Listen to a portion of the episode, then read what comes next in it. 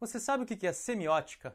A semiótica é uma ciência que estuda todas as formas de comunicação, tanto verbal quanto não verbal. Ela apareceu pela primeira vez lá atrás, em 1676, através do inglês Henry Stubbs, dentro da medicina, e depois em 1690 pelo pai do liberalismo, o filósofo inglês John Locke, sendo então já usado em um contexto muito mais amplo. E a semiótica faz parte de algo que é chamado de teoria dos signos, que estuda tudo aquilo que significa alguma coisa e que é capaz de transmitir uma informação ou até mesmo um sentimento, um desejo ou ainda uma necessidade.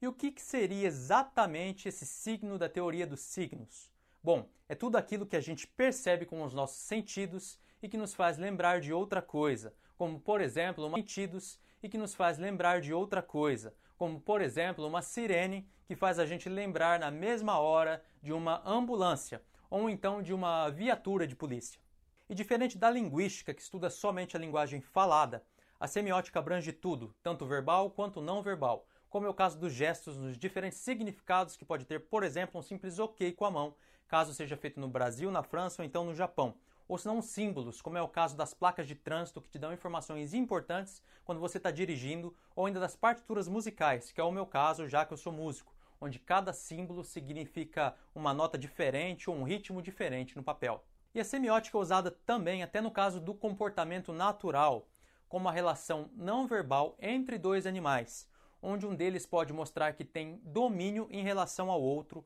ou se não em relação ao território. Você se lembra o que, que o cachorro faz para marcar o território dele?